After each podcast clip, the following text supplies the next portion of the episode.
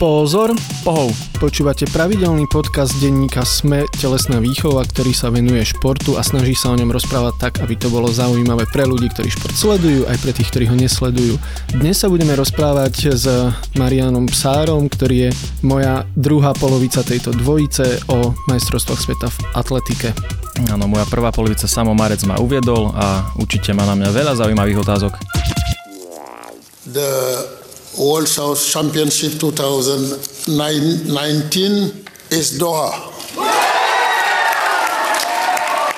No prvá otázka je taká pomerne zásadná. Majstrovstva sveta v atletike, ja tu mám zafixované tak, že to je presne tá vec, ktorá sa odohráva koncom prázdnin, teda niekedy v priebehu augusta.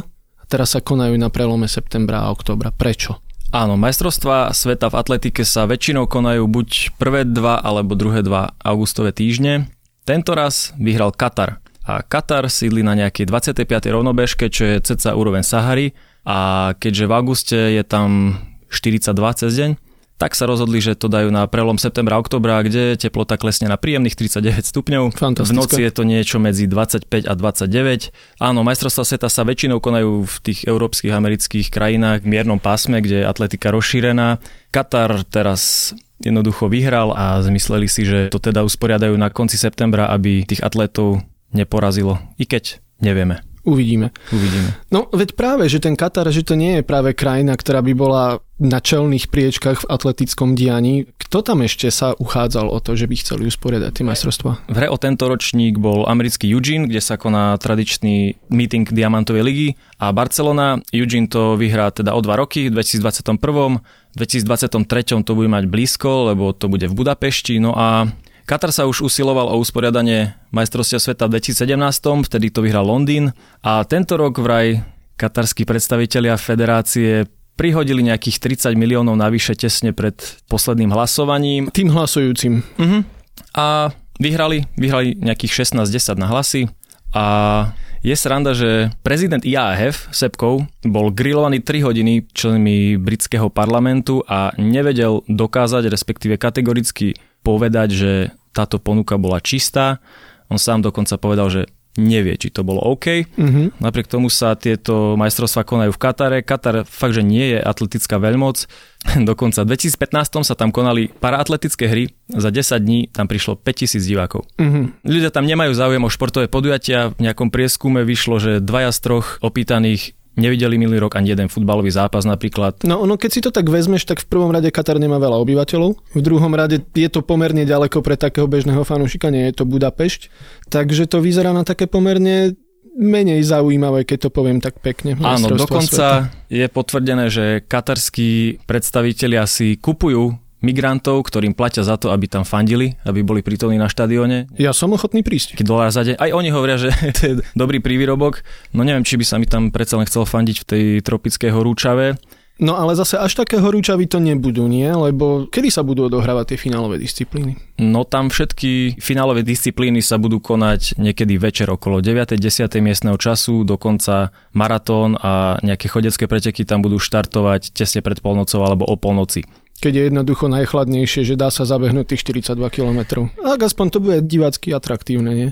No Katar nie je atletická krajina, sú tam horúčaví a oni dokonca získali aj majstrovstvá sveta vo futbale v 2022 a tam je tých kontroverzií ešte viac. Amnesty International sa ozýva, pretože tam na dennej báze zomierali ľudia pri stavbe štadiónov Áno, to asi ešte budeme mať aj šancu o tom nahrať podcast, lebo to je veľmi zaujímavá téma. Ale je to v zásade podobné, ako keď hlasujete o majstrovstvách sveta v atletike, zrazu dostanete 30 miliónov a zmeníte ten názor. Tak občas sa vo vás niečo pohne a zrazu vám príde ten Katar ako dobrý nápad. Normálne vidíš to inak zrazu, hej.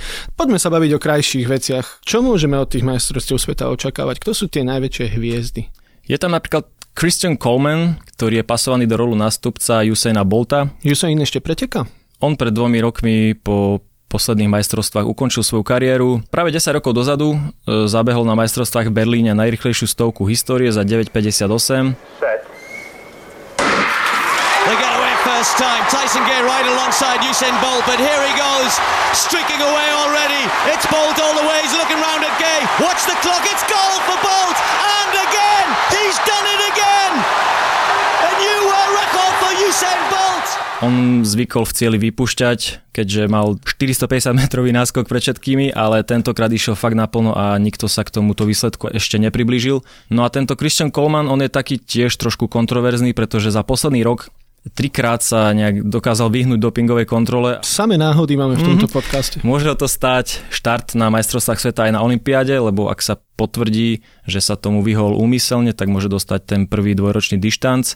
Dokonca sa bez udania dôvodu odhlasil z mítingu Diamantovej ligy teraz v Birminghame v auguste. V čase nahrávania tohto podcastu ešte nevieme, ako to dopadne, bude vypočúvanie. On minimálne jednu z tých náhodných kontrol chce napadnúť, že to nebolo úplne OK, takže... Čiže ešte nevieme, či bude pretekať. Ešte nevieme. A tak keď už sme pri tom Usainovi Boltovi, aspoň spomeňme, má 11 zlatých medailí z majstrovstiev sveta, dokopy ich má 14 a stále ešte len teraz má 33 rokov. Na jeseň to skúšal dokonca vo futbalovom týme v Austrálii. Áno. Dal nejaké dva góly v prípravnom zápase, ale nakoniec z neho futbalista nebude. Teraz vyrába e-skutre. Domáca hviezda, predsa len Katar má nejakú domácu hviezdu, je tam výškar Mutas Esa Baršim. On je majster sveta, on je strieborný z posledných olympijských hier v Riu a atakuje strašne starý svetový rekord Javiera Sotomajora. Uh-huh. To je 245 cm, ten rekord má už 25 rokov a tento Mutas už vie teraz pravidelne skákať nad 240, dokonca skočil aj 243, takže toto bude taká domáca hviezda, na ktorú sa snáď prídu pozrieť. A je to rodený Katarčan, lebo... Áno, hej, on je rodák z Dauhy, mm-hmm. z hlavného mesta, ale asi najznamejší reprezentant, nie rodák, je Saif Sai Chahin. On sa narodil ako Keňan, Stephen Cherono, a potom začal nastupovať za Katar. Vraj dostal milión dolárov, alebo sa hovorí, že dostáva tisíc dolárov mesačne, ale tak začal reprezentovať Katar, je dvojnásobný majster sveta v 3000 cez prekážky. Alebo potom, ako vo všetkých týchto prípadoch, ktoré tu rozoberáme, proste to pocítil v tom srdci. Pocítil. Katar, že táto vlajka sa mu páči viacej. No dobré, a čo Slovensko? Najjavišou hviezdou momentálne je Jan Volko, ktorý je halový majster Európy v behu na 60 metrov. Na to, aby sa kvalifikoval na stovku, potrebuje 10-10, čo by musel byť jeho osobný rekord. Teraz má tuším nejakých 10-13, ale vyzerá to, že na tú 200 by sa mal kvalifikovať, tam už aj odbehol ten čas. Na tie majstrovstvá sa môžeš kvalifikovať rôznymi spôsobmi. Buď teraz splníš kvalifikačný limit, alebo získaš kontinentálny titul v tej disciplíne, alebo dostaneš voľnú kartu, keď si obhajca titulu, alebo si víťaz Diamantovej ligy. No a za Slovensko zatiaľ sa kvalifikovala Gabriela Gajanova, ona pobeží 800 Máme tu chodcov na 50 km, Máriu Katerinku Cakovú a Maťa Tota. Kvalifikoval sa tiež maratónec Tibor Sahajdo a kladivári Marcelo Lomnický a Martina Hrašnová. Ono sa ešte budú konať dva meetingy Diamantovej ligy, kde sa dá kvalifikovať a kde si ešte všetci môžu vylepšiť svoje časy. Jasné. Takže ešte nevieme úplne všetky tie nominácie Ale krajín. teda dve medailové nádeje máme toho Volka a samozrejme Tota, hej? Tak toto môžeme zhrnúť asi. Nevieme, či ten Volko pobeží o tú medailu na 200, ale dúfame, že odbehne dobrý výsledok. Jasné. Ja si ešte tak spomínam, že pred niekoľkými rokmi bola veľká kontroverzia okolo takého juhoafrického bežca, volal sa Oscar Pistorius, medzičasom už je vo väzení za vraždu priateľky, ak sa nemýlim. Áno. Oscar Pistorius je ten bežec, ktorý mal amputované nohy od kolien dole. On vyhral niekoľko paralympiát na 400 metrov. Je šestnásobný paralympijský víťaz, ale jemu už dovolili štartovať aj na majstrovstvách 2011 s bežnými bežcami. S bežnými bežcami, teraz to opäť neplatí, pretože atletovi nesmie byť behom atletických súťaží povolená mechanická pomoc, jedine, že by mu zabezpečila rovnaké podmienky ako ostatným a on zatiaľ nemá dôkaz, že tie umelé nohy ho neznevýhodňujú. Mm-hmm.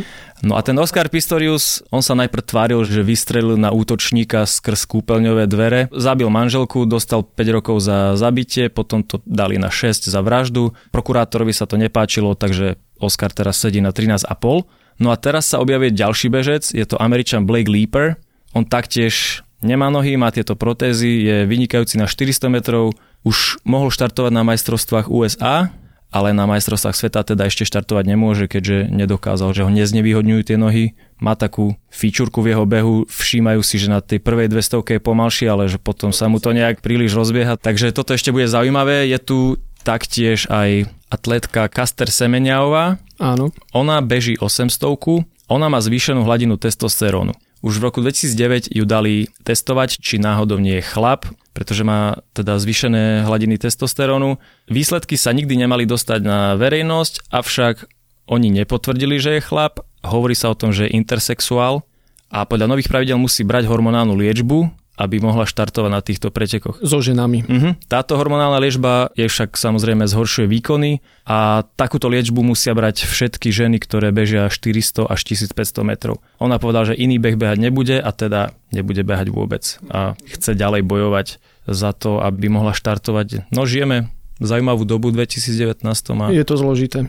uvidíme, ako sa s vylepšovaním ľudských tiel ešte popasujeme na takýchto šampionátoch. Ešte poslednú takú kontroverznú tému tu máme ruskí atleti. Na Olympiáde v Rio de Janeiro nemohli štartovať, tam jednoducho celá tá výprava bola plošne diskvalifikovaná jednoducho preto, že ten doping bol natoľko rozšírený, že sa to ako keby nevedelo rozlíšiť a nevedelo sa dopátrať do konca. Teraz v tej dohe to bude ako?